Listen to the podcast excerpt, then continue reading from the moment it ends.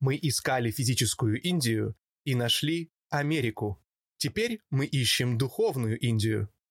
Что же мы найдем? Генрих Гейне.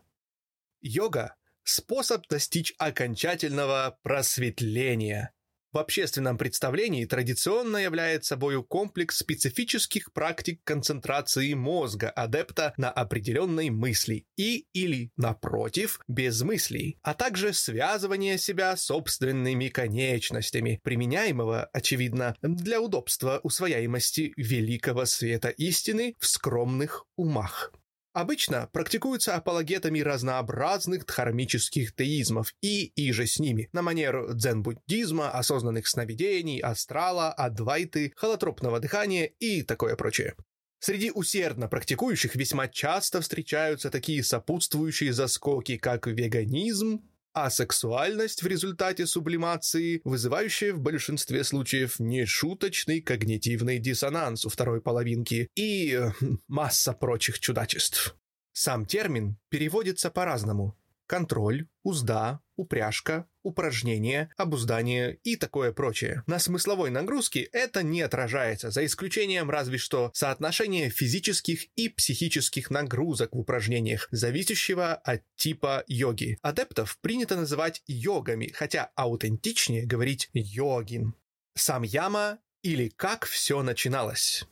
В одном мгновении видеть вечность, огромный мир в зерне песка, в единой горсти бесконечность и небо в чашечке цветка. Уильям Блейк Йога возникла, Будда знает как давно, но явно раньше индийских вед, так как сами веды придумали первые йоги Индии, они же риши или мудрецы. Но наверняка они не были первыми йогами в мире. Отличие йоги от всяких шизотерик, гипнотехник, релаксирующих медитаций, религий и прочей просветляющей, ну вы поняли, в том, что изначально она была научна. Сегодня мало кто знает, что сам научный метод, включая критерий Поппера, верифицируемость и так далее, был разработан именно йогами, а потом от них попал в книжки, из них в философию, ну и так далее. Именно они изучали жизнь со всех сторон, но без приборов и записей, используя только свое тело и психику. Никаких конкретных целей не ставили. И, по ходу, придумывали методы и методологии познания, выбирая самые эффективные. В конечном итоге остановились на самьяме как лучшем способе познания чего угодно начиная от атомов и заканчивая Вселенной и Богом. Как бонус, то, что ты познал, тем ты можешь управлять, э, ну, в пределах законов, само собой. Так, йогин верует, что познав, как тело становится видимым, может сделать его представляете, невидимым, познав, как атомы собираются в кучи малы, создавая видимость твердых предметов, может усилием воли собрать атомы в виде дома или э, даже еще одной копии своего тела, да. Итак, в самьяме процесс перехода от сосредоточения на явлении или объекте к самадхи абсолютно точном знании о нем, происходит как по маслу, быстро и комфортно. Это доступно только опытному йогину. Новичку же дальше сосредоточение продвинуться обычно не получается, как бы он ни тужился. Для новичка самьяму объясняют как три в одном, последовательно. Дхарана – сосредоточение, дхьяна – медитация – самадхи – созерцание и знание без созерцающего или знающего, и без созерцаемого или знаемого. Понимаю, это сложно, но позже попробуем разобраться. Для йогина самьяма – это так же просто, как открыть глаза. Только сосредоточился, бац, и самадхи. Новичку, конечно, нужно пройти долгий и тяжелый путь для этого. По сути, ясность понимания – это уже дхьяна, а абсолютная адекватность действий в необычной новой ситуации это признак самадхи. В Дхьяне познаваемый объект или цель как бы сами раскрывают все свои карты постепенно. На человека начинают сыпаться озарения, прозрения, и у него появляется целая гора энергии и энтузиазма, чтобы эти озарения воплотить в жизнь. Так, собственно, всяким пророкам приходят многие откровения, но у них обычно бессознательная медитация. Поэтому они потом интерпретируют это в силу своей глупости. В самадхи же различие между субъектом и объектом внутренним внутренним и внешним исчезает, время исчезает, движения как такового нет. Точнее, оно не воспринимается как движение, и видна вся картина изучаемого явления целиком. Йогин также может сосредоточиться на невидимых объектах и явлениях, на мыслях, чувствах, качествах характера, абстрактных идеях, таких как пространство, время, Бог, законах мироздания и даже на том, из чего все они состоят. И, соответственно, он обнаружит их самих или их аналоги снаружи себя и сможет ну, как бы ими управлять. В конечном итоге йогин сосредотачивается на самом «я». И вот тут начинаются разные виды и степени самадхи. Все их описывать нет смысла, все виды делятся на две категории – сабиджа и нирбиджа. Сабиджа это когда после самадхи ты остался все тем же долбоегом, что и был, только больше знаешь и могешь. Фактически весь сегодняшний шизотерический рынок завален такими вот сабиджа-гурами, отсюда и over 9 тысяч видов йоги и еще больше школ йоги и прочих развлекательных центров. Нирбиджа это как бы полное стирание всего долбоегизма, эгоизма, солипсизма, материализма, идеализма и всех других измов из личности, причем безвозвратно, то есть никакой мем или идеология или любая другая шальная концепция не проникнет больше в такую личность никогда.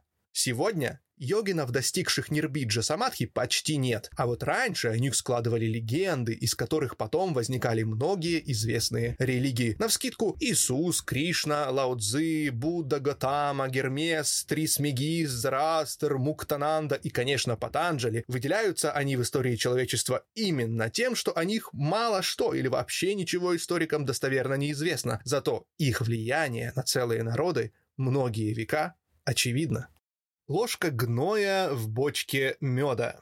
Выслушаем же и другую сторону. Все написанное выше, конечно же, правда, и продвинутый йог перед любителем марок обладает тем преимуществом, что может получать эффекты ЛСД без самого ЛСД. То есть, вроде как бы сбылась вековая мечта человечества, наличие трипов при одновременной невозможности госнаркокартелю предъявить обвинение в хранении, употреблении и распространении. Но есть одно «но». Если упражнения для тела предполагают хотя бы через боль обратную связь с безмозглым обладателем этого самого тела, то упражнения для головы могут э, незаметно завести чуть дальше, чем хотелось бы, и привести к этому могут как раз те технические средства, которые необходимы и или используются для достижения необходимых состояний, а именно концентрация на чем-то одном, но при этом чувственно приятном. Образы, видения, запахи, звуки, телесные ощущения – это то, чего настойчиво делать не рекомендуется. Прямых исследований по этому вопросу с набором статистики психиатрами не производилось, однако есть так называемая дофаминовая теория шизофрении. Вторым моментом можно считать нереагирование на то, чего не ожидалось в течение вашей практики. И это как раз то, что выполнять такие рекомендуется. То есть, если с вами во время медитативных практик вдруг начнет разговаривать портрет давно умершего дедушки, обвиняя вас в том, что вы отказались купить ему когда-то мороженое, то самое правильное в такой ситуации будет не смотреть на него, не пытаться ему отвечать или спорить с ним, не пугаться, а вести себя так, как будто ничего не происходит. В итоге подобный персонаж угомонится и самоустранится, не доставляя вам в будущем хлопот в виде воображаемого друга, от которого нельзя избавиться и который круглосуточно соблазняет вас прыжком с балкона. Почему йога популярна? Популярна потому, что легко вписывается в жизнь современного человека. Разгадка, в общем-то, лежит на поверхности. Еще в 19 веке англичане, покорив весь Индостан, вместе с ценными ресурсами, пушечным мясом и предметами материальной культуры, попутно завезли в уже просвещенную и достаточно состоятельную Европу огромное количество экзотических религиозно-философских учений. Увы, к этому времени Святая Инквизиция была уже не та, а разрозненные протестантские группки просто не имели достаточных ресурсов для борьбы с чужеродными элементами. Тем более, что распространялись они в основном среди европейского просвещенного населения, которое в массе своей негласно считало христианство уделом э, быдла. Понятно, что в столь благодатной почве загадочное и модное древнее учение просто не могло не взрасти буйным цветом. Первым большим фаготом и популяризатором йоги стал известный противник материализма и почти солипсист Шопенгауэр – а кульминацией ее пропаганды в конце XIX века стало турне по США индийского гуру Вивекананды. Позднее, в XX веке, на почве увлечения идеями пацифизма и ЗОЖ, учение было должным образом проапгрейджено и пропиарено, как древняя система оздоровления организма, обретения мира и внутреннего покоя. Конкретно используются следующие заманухи. Избавление от лишнего веса, без надрывания жил в качалке или на стадионе. Хотя современные исследования показывают, что это нифига не работает. Осознание и реализация своего предназначения. Бессмертие внезапно. Возможность изменять окружающую реальность и совершать астральные путешествия. Куда там Илону Маску? Срывание покровов неизбежны попытки сравнения йоги со спортом и зарядкой, к которым йога не имеет ровно никакого отношения. Сторонние наблюдатели часто видят лишь внешнюю обертку в виде асаны, пранаямы, не понимая, что это лишь 1% йоги, а все остальные 99% посвящены внутренней работе над собой и особенно полному сознательному контролю над эмоциями, мыслями и разумом. Хотя будет правильнее сказать обнаружение, осознание и отделение подсознательных процессов, идущих из набора тела, эмоций, мысли, разум. Сами физические упражнения асан и чистки организма нужны лишь как способ повысить свои будущие психофизиологические возможности, для развития которых непременно нужно чистое и выносливое здоровое тело, способное в будущем выдержать серьезные психические перегрузки. Проблема йоги как таковой заключается в ее неоднозначности, то есть физика в йоге является лишь одним из инструментов собственного преобразования, а не самоцелью, и более того, результативная физика невозможна без работы над психикой и разумом. Занимающиеся йогой часто отбрасывают вышеозначенную работу над собой, концентрируясь на физиологической гимнастике, полагая себя состоявшимися и совершенными практиками только на основании факта заучки упражнений и в итоге закономерно получая самые минимальные результаты. Прочие проблемы йоги, как исторически эклектичной системы, следующие. Йога – это своеобразная ЛФК, которым можно при грамотном подходе лечить проблемы опорно-двигательного и других мелких, но хронических заболеваний. Главное при этом не выбирать излишне агрессивный стиль, иначе можно не столько вылечить, сколько усугубить то, что имелось. Ну и, конечно же, консультация с доктором обязательно. Йога, как ни удивительно, это психотерапевтический инструмент. И кроме стандартных «стал лучше спать», «меньше стрессов», «большую часть дня», «приподнятое настроение» могут быть, хотя и не за месяц практики, явление катарсиса, когда ты неожиданно простишь давным-давно имевшиеся обиды, психологические травмы и такое прочее, а вместе с ними из твоей жизни уйдет и часть мусора, которая незримо окружала все это. Также могут быть необычные сочетания, когда, например, откровенно физкультурная система обрастает немыслимой шизотерикой и откровенными галлюцинациями просветленцев. Также это могут быть явные шарлатаны, которые за твои кровные продадут что угодно, даже если это противоречит классике, лишь бы платили. Сюда все фитнес-клубные помеси танцулики, йоги и особенно динамическую йогу. Любую систему, дающую явные и физиологичные ощущения прихода, очень легко использовать в сектах и прочих клубах личностного развития. Главное – подогреть пациента правильным эндорфиновым дозняком, не объясняя причину его прихода. В общем, все как в истории с четырьмя слепыми и слоном, где каждый слепой держался за хвост, хобот, ногу или уши и описывал слона так, как это ему представлялось. Поэтому задача сводится к тому, чтобы максимально четко решить, чего индивид хочет от йоги в первую очередь. Шизотерики, крепкой физухи, поддерживающей терапии или сойти с ума, покалечить тело, потерять деньги и в дальнейшем уже выбирать из тех школ, которые могут предложить то, что ему нужно. В споры с людьми, у которых приоритеты выстроились другим образом, лучше не встревать. Это бесперспективно, да и глупо. Каждый считает свою йогу самой true йогой, забывая о том, что потребности у всех разные, и на вкус и цвет все фломастеры тоже разные. Выбирая, чем заняться, посмотрите на тех, кто уже давно варится в какой-то конкретной системе. Адекватные они или неадекватные? Имеют ли они сами все, что обещают новичкам? Посмотри, что пишут о них сторонники других школ. Как выбирать, где позаниматься?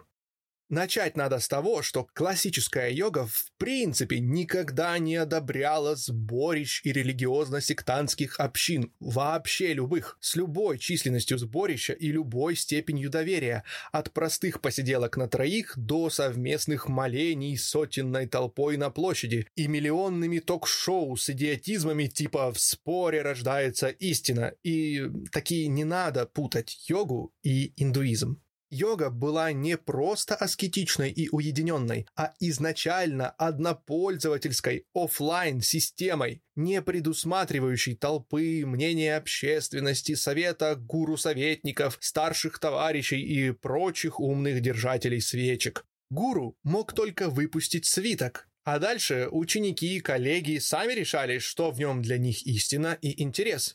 При этом смотрите пункт первый. Никакого прилюдного обсуждения сего свитка фактически не было. Ага, принцип твоя голова, твои проблемы. Сам решай для себя, куда двигаться. Сам решай, что читать и над чем думать. Сам решай, что есть религиозные догматы, а что духовность и где в йоге граница между технологией, упражнения и мистицизмом. Исключение взаимоотношения учителя и ученика, но крайне тонкие, где учитель только исправлял ошибки, но не имел права менять и тем более определять направление ученика. Из всего этого следует простой вывод. Сейчас любые места обучения годны только как стартовая для физухи, аки метод не поломать себе конечности, проминая свою тушку, делая все под присмотров опытных санитаров.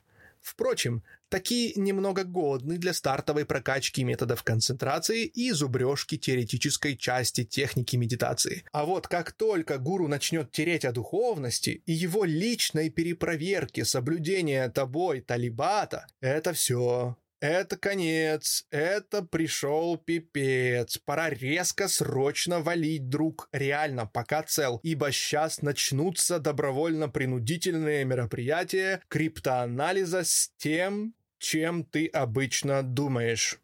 Вот неплохой гайд о критериях и выборе места занятий.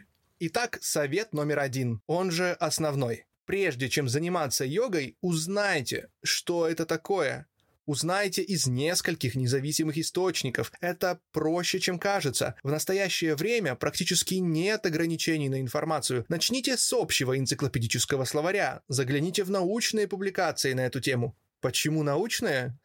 да потому что в них пишут, по крайней мере стараются писать, принципиально проверяемую информацию. Следовательно, снижается необходимость верить на слово милому дяде. Оттуда вы узнаете что? Йога – вещь древняя и дошла до нас двумя путями – в виде традиции и в виде текстов.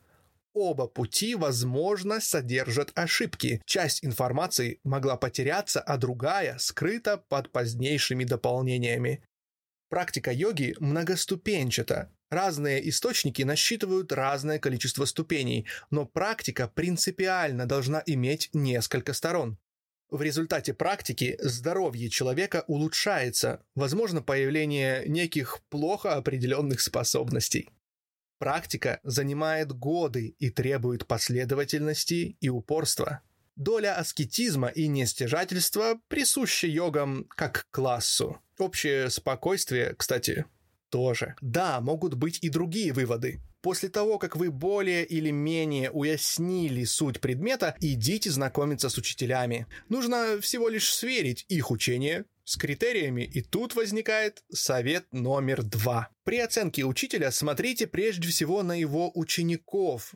Это просто и логично. Вы, когда работника нанимаете, на что смотрите? На его работу. У учителя работа – это ученики. Смотреть нужно на них, а не на учителя. В результате следования учению вы станете похожи именно на них, а не на учителя.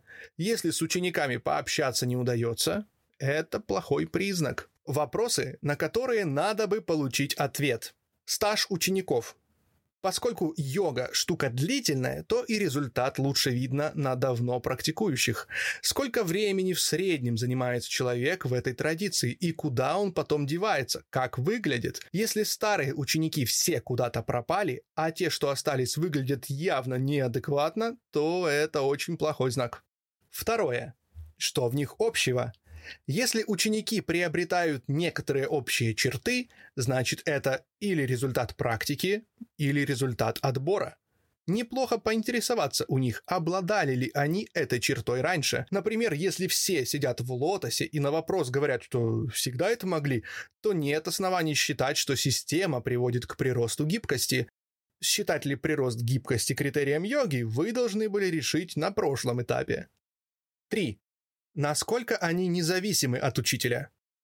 Йога – работа в основном личная. Да, поначалу ученик исполняет, что говорят, но по мере накопления опыта его зависимость от учителя должна снижаться. Если этого не происходит, плохо. 4. Насколько однороден возрастной и половой состав группы? Да, бывают местные особенности, но если на занятия валят в основном старые девы или крепкие молодые пацаны, есть повод задуматься. Крайних вариаций быть не должно. Совет номер три. На учителя тоже нужно посмотреть. Вопросы для проверки. Кто реально наш учитель? Если занятие ведет третий помощник младшего сторожа гарема его святейшества, а учителем считается сам великий, это плохо. Второе. Меняется ли атмосфера при его появлении на занятии? Если да, то как? Ну, конечно, меняется, иначе непонятно, что он вообще там делает. Но вот характер этих изменений. 3. Доступен ли учитель для общения?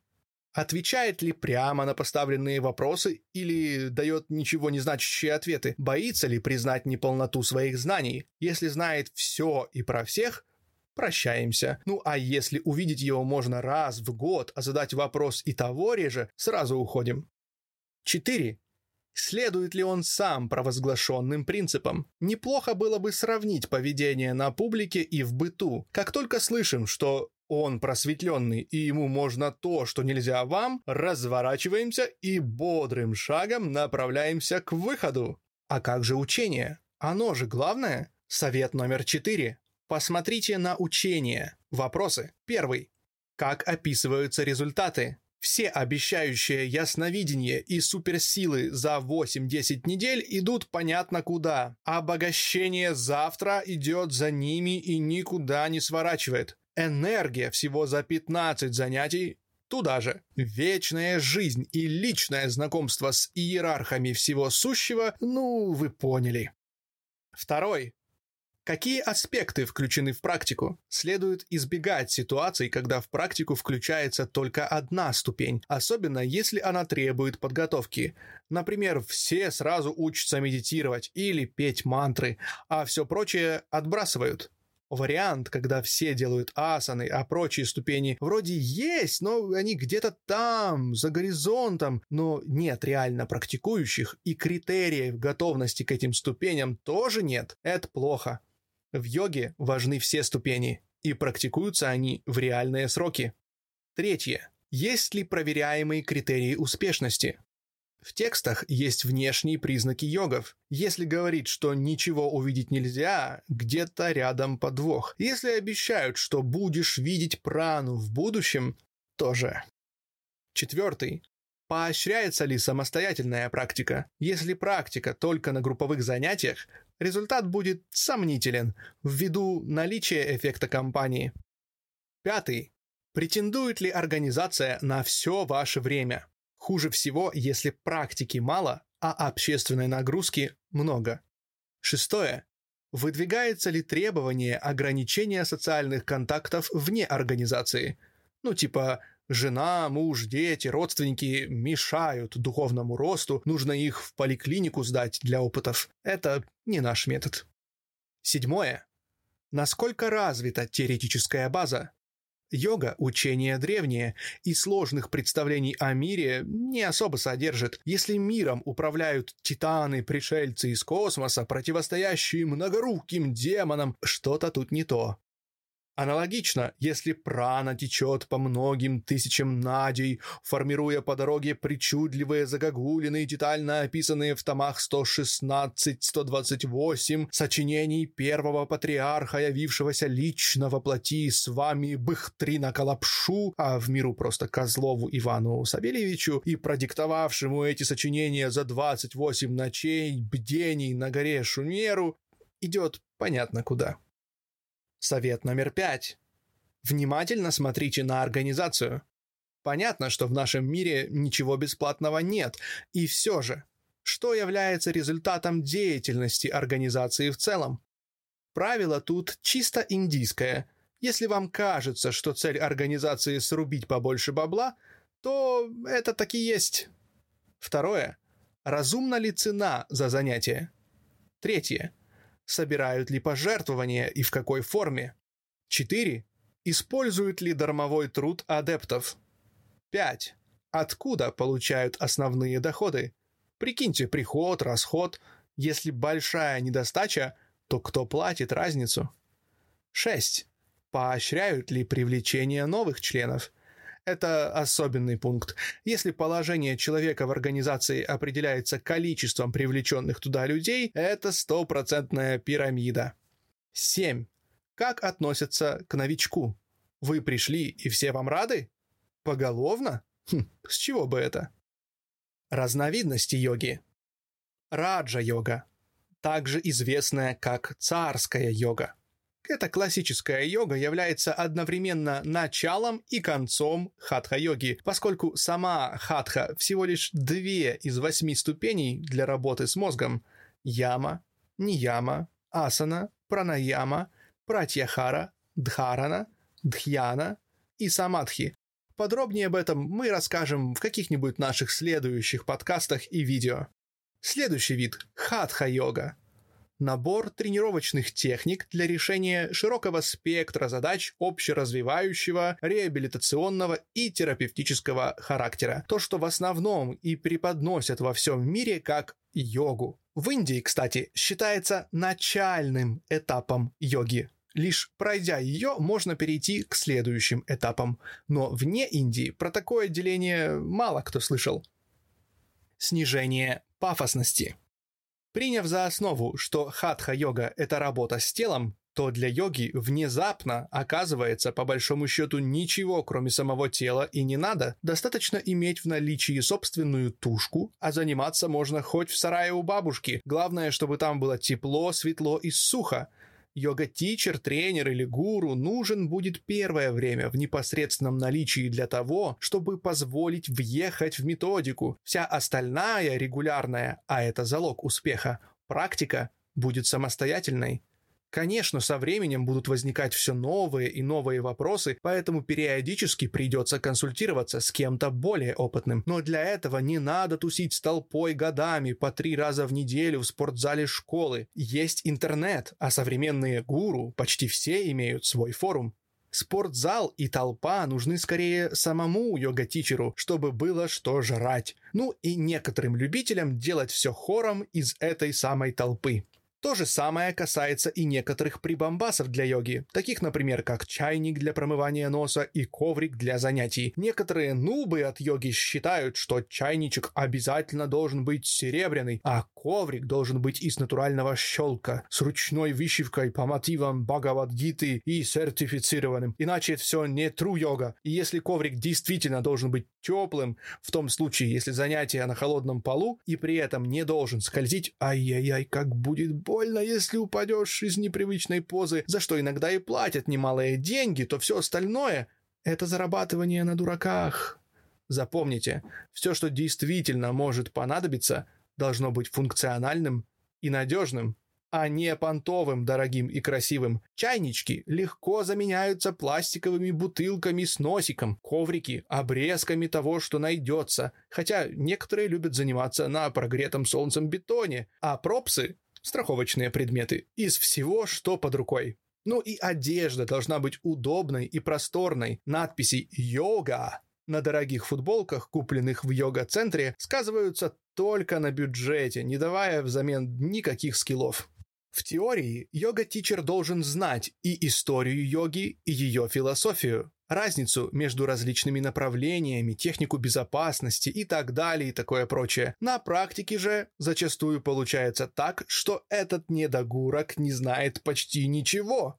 Почему же таких ставят учить йоге, если ваши и его познания в этом предмете не сильно различаются? Да потому что он бывший спортсмен, пловец, бегун, балерун, велосипедист, танцор и такое прочее. Проще говоря, человек очень классно гнется. И то, что обыватель выполняет кряхтя, пердя и капая потом, наш учитель делает легко непринужденно и изящно, создается иллюзия того, что человек где-то чего-то достиг, причем именно благодаря йоге, особенно на фоне тех, кто не уделял ранее своему телу столько внимания.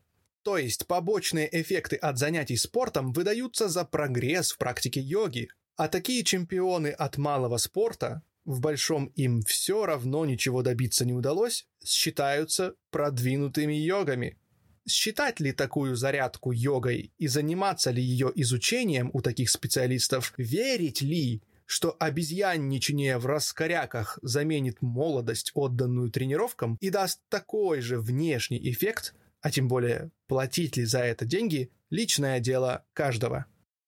Прочие йоги. Говоря о йоге, 95% населения подразумевает хатха-йогов в то время как существуют еще четыре традиционных направления йоги – раджа, джняна, карма и бхакти-йога. Именно эти четыре йоги рекомендует Кришна в этой вашей э, Бхагавадгите. А про хатха-йогу Кришна как-то ничего и не сказал. К счастью для индустрии, большинство адептов Бхагавадгиту не открывали. Раджа-йога считается следующей ступенькой хатха-йоги. Это удел медитаторов, которые, укрепив, закалив и очистив свое тело с помощью хатха-йоги, наконец-то могут приступить к постижению высших состояний сознания, достижению просветления и прочих плюшек. По идее, является прямым продолжением хатха-йоги, а некоторыми школами трактуется как неразрывно связанная с ней. Джняна-йога, она же путь познания. Это некое подобие философии, когда адепт бесконечно насилует свой мозг умняками наподобие того, что никакой ложки на самом деле нет, и в конце концов таки может себя в этом убедить при определенной настырности. Они говорят так. Многие хотят вступить на этот путь, но немногие готовы вступить на него из-за того, что требует иррационального знания, которое может быть достигнуто только через просветление, наиболее нещадно эксплуатируются всевозможными шарлатанами и сектантами по всему миру. Карма-йога со стороны выглядит как радостное восприятие того, что лох — это судьба, хотя в подобной тяге к мазохистскому стремлению быть говночистом есть своя философия, основанная на том, что чем меньше ты выёгиваешься в этой жизни со своими хотелками, тем меньше у тебя будет последующих жизней. Карма — такая карма. Бхакти-йога напоминает неистовых в своей любви к высшему существу боговерчиков. Сопли, слезы, экстаз и экзальтация — это все про них. Кроме традиционных направлений, перечисленных выше, существует также масса новоделов и творческих интерпретаций самой хатха-йоги, как, э, к примеру, йога в сауне, бикрам-йога, или антигравитационная йога в гамаках. Есть э, вроде бы еще и йога с утяжелениями. Не хватает только йоги на скаку и йоги с парашютами для того, чтобы градус неадеквата достиг заветной черты. Хотя вот, например, есть йога с козлом и йога с пивом, пивом и йога для собак, еще один гламурный способ избавления от лишнего бабла для гламурных посетительниц собачьих парикмахерских и собачьих спа. Так что процесс э, не стоит на месте. К слову сказать, с вами Вивекананда, который и завез термин в Америку, хатха-йогу презирал и гнобил и советовал начинать с карма-йоги, а людям с природой шудры ею и ограничиться. Чем же является йога? Йоги как единого направления или течения попросту не существует. Всевозможные шри-учителя, наставники и гуру за прошедшие века организовали на территории Индии такое количество школ, что сами расходятся во многих вопросах практики. На этом фоне нужно осветить миф о том, что йога передавалась только от учителя к ученику где-то глубоко в горах Тибета. То есть ряд течений йоги так и передавался, но известны места или имена учителей. Но ведь параллельно существовали и школы, о которых как-то замалчивают организаторы студий и центров. У новичка создается ощущение, что какая-нибудь ассоциация или федерация йоги – это реально первое в мире или хотя бы в столице место, где можно приобщиться к древним знаниям, бережно передаваемым от учителя к ученику на протяжении столетий а дело в том, что на Западе и на нашей родине в том числе этот миф искусственно взращивается для набивания цены семинаров и материалов про йогу. А как же? Это ж секреты тибетских старцев. Они могут стоить только четырехзначные суммы. Теперь пара слов о том, чем же на самом деле, то есть на полном серьезе, является йога.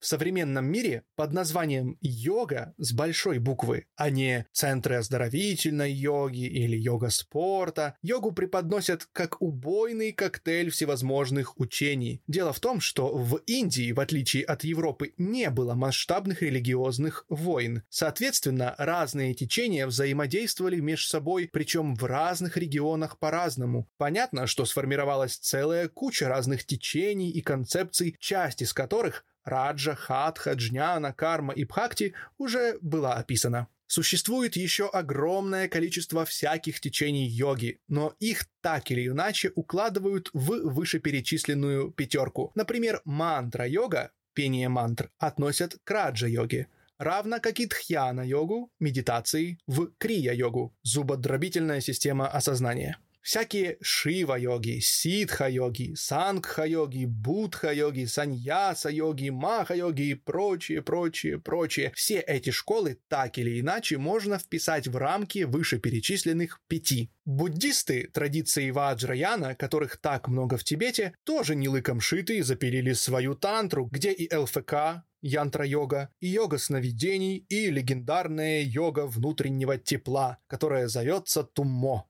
чтобы от всех тайком ходить по леднику босяком.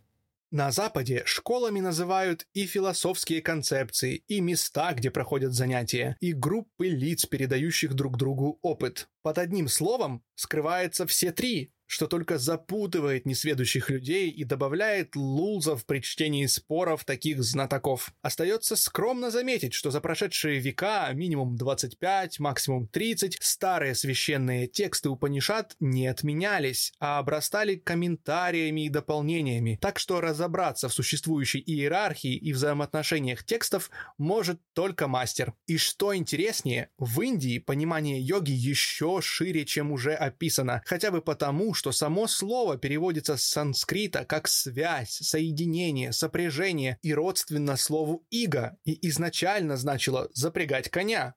В Индии йогой называли вообще любую психотехнику и внутреннюю алхимию, так что своя йога есть и у буддиста, и у джайниста, и даже у добропорядочного домохозяина, который хорошо делает свою работу. Карма-йога называется. В классической канонической йога-сутре Патанджали вообще ни одной асаны нет – Там только наставления по медитации в максимально удобной позе. И с вами Вивекананда в конце 19 века ни про какие асаны не рассказывал. Смотрите его книгу «Четыре йоги». Для него исполнение йоги как выполнение своего долга – ни Шри Аурабинда, ни с вами Даянанда Сарасвати, ни Рамана Махарши не были замечены в стоянии на голове.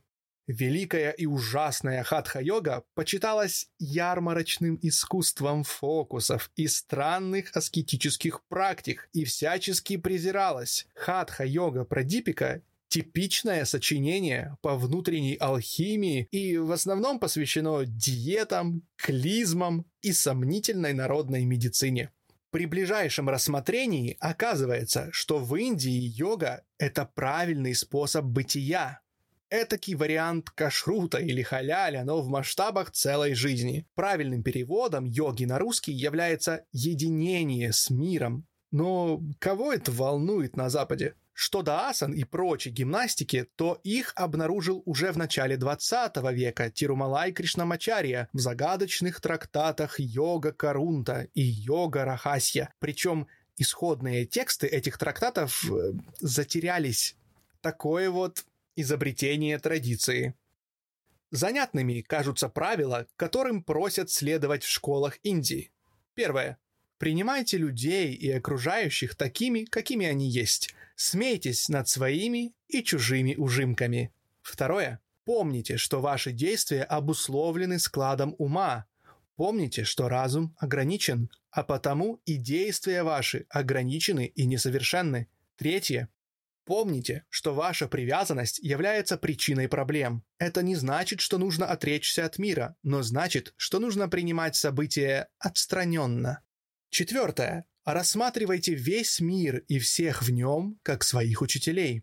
Пятое. Старайтесь жить настоящим. Прошлое ушло, будущее не определено. Наслаждайтесь самим фактом вашего существования. Шестое. Ваше тело – это только часть вас. Как частью является и сознание. Человек должен быть развит гармонично, а не отождествлять себя только с телом или душой. Седьмое. Будьте честными с людьми. Вы врете окружающим, они не верят вам и врут в ответ, потом вы не верите окружающим и врете им, потом... Восьмое. Каждый может быть лучше. Девятое. Не избегайте сложных ситуаций. Как можно научиться хоть чему-то, если бежать от всего нового? Десятое. Учитесь ставить себя на место других людей. Йога. Минутка здравомыслия.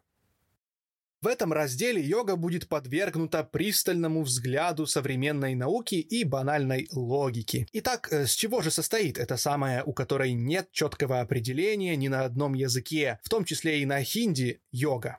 Три аспекта.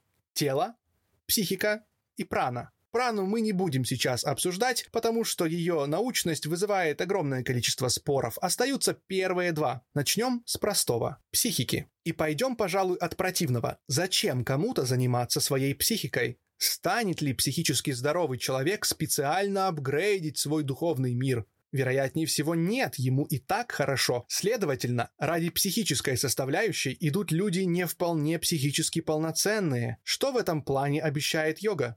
Спокойствие, гармония, умиротворение, видение мира таким, какой он есть, управление эмоциями, бла-бла-бла. Ну, вроде бы хорошие цели, да?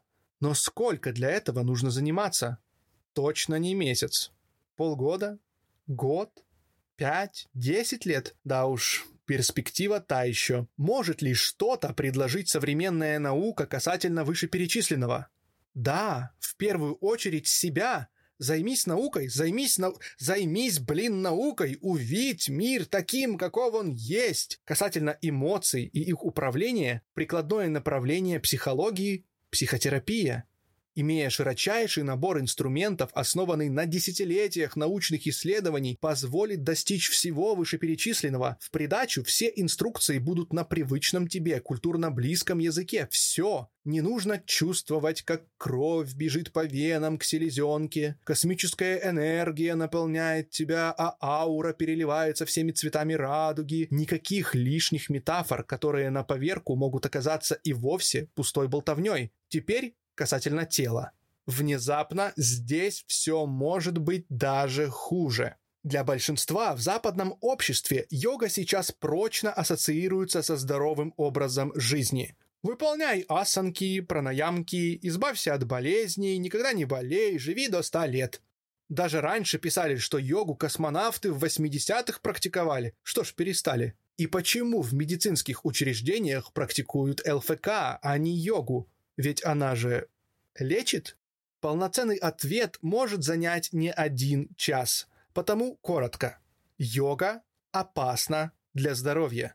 Можно найти множество отговорок, от плохого учителя до неправильного выполнения асаны, но суть в том, что даже правильное выполнение у правильного учителя, даже у здорового человека может вызвать трудно, а иногда и необратимо плачевные последствия. Вот простейшая поза алмаз. Ничего экстремального в ней нет. И тем не менее, каждое ее выполнение будет способствовать сразу двум заболеваниям. Перерастяжению связок колена и варикозу.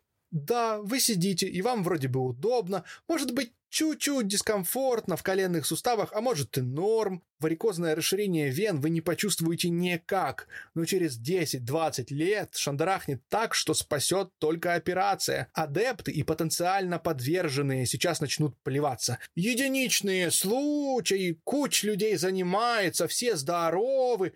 Нет, не единичные. Нет, не все. Даже специальный термин для таких травм есть. Йога Food Drop называется.